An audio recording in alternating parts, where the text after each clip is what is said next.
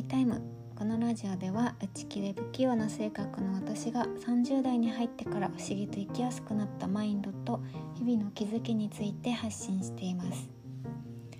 はい。皆さんいかがお過ごしでしょうか？9月になりました。は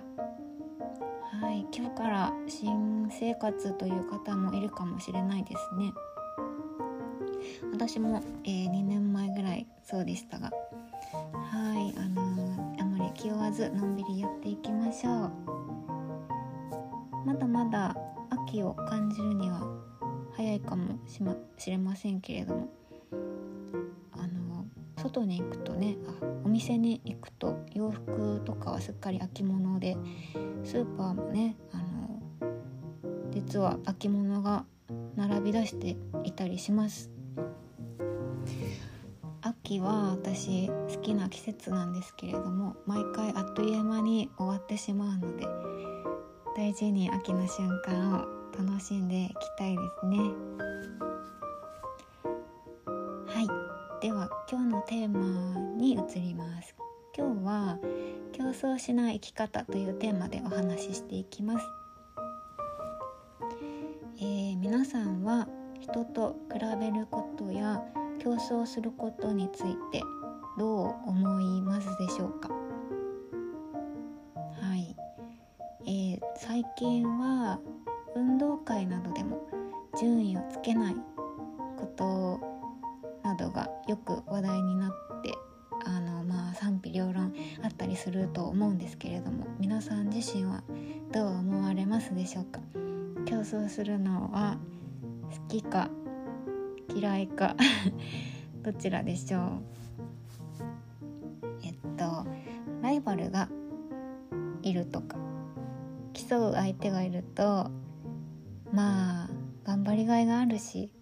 一人よりも成長するのが確かに早いようなイメージがありますが、うん、私も自分の経験としてもそういったこといっぱいありましたしなので、まあ、競い合うっていうこと自体はあの別に悪いことじゃないしむしろいいこともいっぱいあると言えるかもしれません。ただ、えー、いいか悪いかは置いておいて好きか嫌いかで言うとですね 私の場合は、えー、好きではないです。好きじゃないしあのまあ向いてないと思っています。えー、子供の頃からですねあのちっちゃい時から人よりもうーんなんだろういろいろと、まあ、不器用だったりとかしてみんなが当たり前にできることが自分は全然できないっていうことがすごくたくさんありました。それこそ運動会でも、えー、かけっことかいつもビリだし成績も良くないし何か他のあの芸術とかね音楽とか才能があるわけでもなくうん人に何か勝てるようなものが自分にはあの特別何もないなと思っていてもう子供の頃からですね劣等感の塊でした。大人になってからもですねあ劣等感は強くなるばかりでうーんっていうかあの人と比べられることが増えますよね。どうだろう。いる環境によるかもしれないけど、うん、すごく評価されたりとか人と比べられるっていうことが多くなりました。えっとえっと看護学生時代私看護師なんですけど看護学生時代から、えー、すごくうん人と比べられるというか、まあ、自分でもそうだし周りの人先生とか同級生からも、まあ、比べざるを得ない比べられるしかないような環境っていうかうーんなんかねあの学生時代看護学生ってあの病院実習があるんですけどクラスの中でこう少人数のグループに分けられてそのグループごとに病院に一緒に行って回って、えー、それぞれが患者さんを受け持ったりとかそう学生なんだけど患者さんをあの実際に受け持たせてもらってで看護師さんに指導を受けるっていうのがあの病院実習なんですがあの、ね、看護学生のこの病院実習っていうのがもう本当に厳しいことで有名なんですよ。あの実習中泣かずに終えられる学生はいないんじゃないかっていうぐらい厳しい洗礼をみんな受けるわけなんですけどもうこの実習期間でですね優秀な学生とそうでないことの差がもう明確にバレてしまうという恐ろしいあのシステムなんですよね。もうあのごまかしが効かないものなので日頃の努力とか要領の良さとかもともと持ってるコミュニケーション能力とかが試されてしまうわけなんですけれどもで私はもちろん優秀ではない方だったので あの本当にあの実習のメンバー学校の先生病院の指導者の看護師さんに迷惑をかけまくっていました。で何が悲しいってあの 私は真面目にているんですよ。真面目にやってるにもかかわらずあの手を抜いてるわけでもないのに他の子たちみたいにうまくできないっていうねそれがあの本当に悔しいし悲しいところだったんですけれども。でえー、就職してからもですねあの当然そんな感じであの いきなりあの優秀になることはないのでもうあのそうですね社会人になってかもそんな感じでした。あの新人ってもちろんみんな苦労する時期だと思うんですけど同期は頭も良くて優秀で仕事覚えが早いタイプだったのでなんかだからこそその 自分ができないっていうのがもう本当に辛ったですね。同期の同期の子ができない私をすごく心配してくれてもうそれも本当になんかかえって情けないっていうかうん。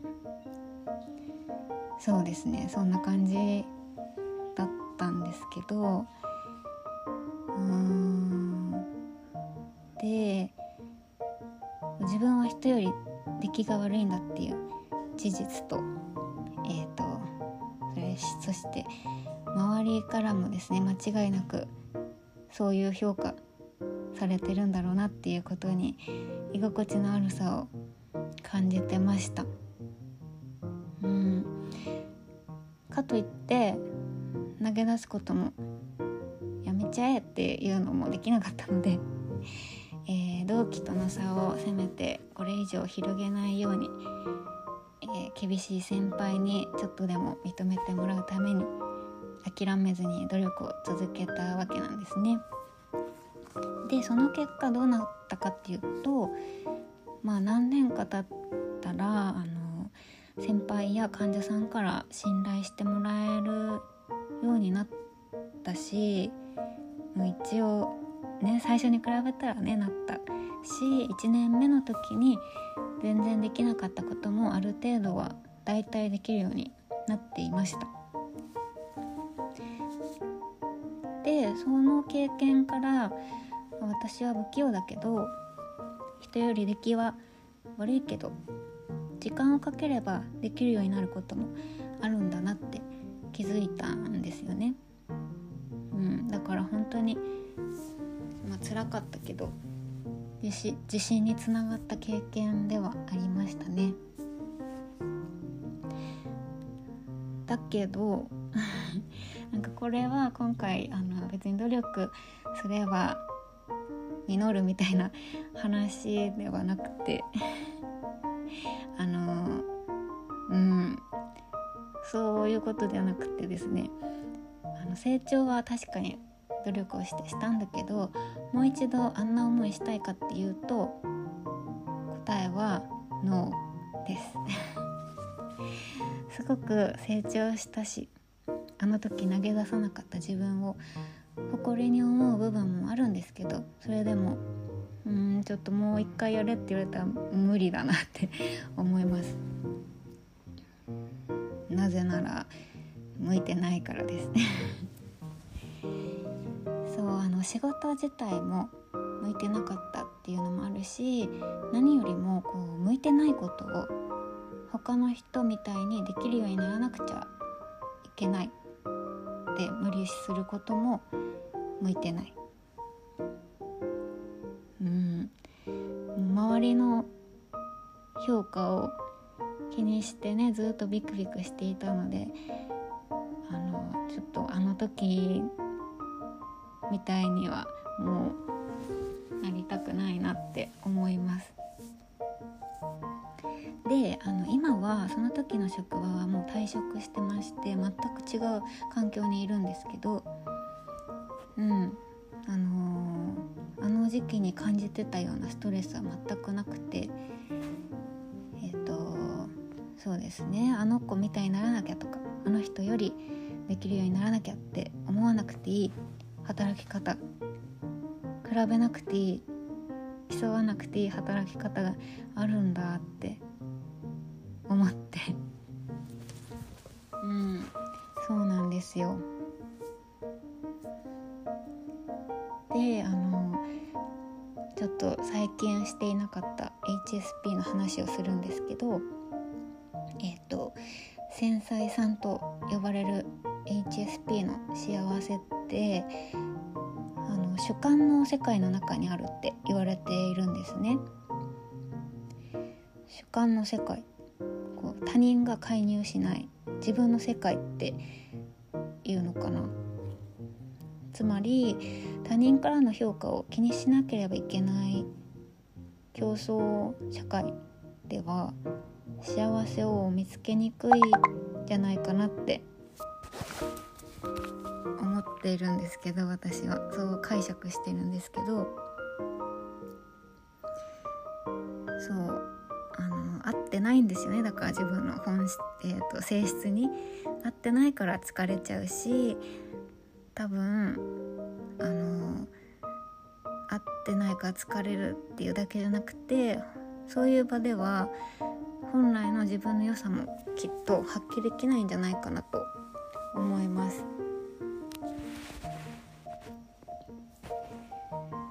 しそれにあの真面目な人ほどですね自分を責めたり自信をなくしたりすることになると思うので、うん、こう何が言いたいかと言いますと競争するの自分には合わないなと思ったら競争しないっていう選択肢もあるんじゃないかなっていうことです。もちろん誰かと競うのが、まあ、成長できるし楽しいって思う思える人は別全然別だと思うんですけど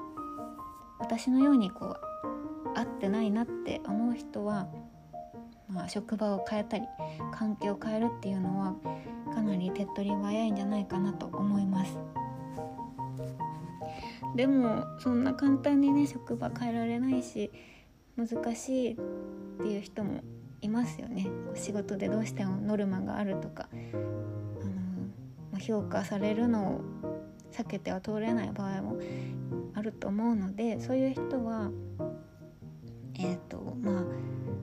そうだな。あの本当は本当は競わなくてもいいしそこでの評価が自分の価値の全てではないっていうことは忘れないでおくとちょっとマシになるかもしれないですね。あとは、まあ、まあ、仕事は、まあ、そうですね。そんな感じで。あとプライベートでは誰とも競わなくていい時間趣味とか自分だけの時間っていうのを大切にしてほしいなと思います。の以前もお話ししたように自分の居場所って自分で選べると思うし自分にとって心地よい環境って絶対あるはずだから探し続けるっていうのもありなんじゃないかなと私は思ってます。はい。それでは、えー、また長くなってしまいました。今回のエピソードここまでにしたいと思います。聞いていただいてありがとうございます、えー、皆さんの毎日が心地よいものでありますように。また次回の配信でお会いしましょう。お相手はあやでした。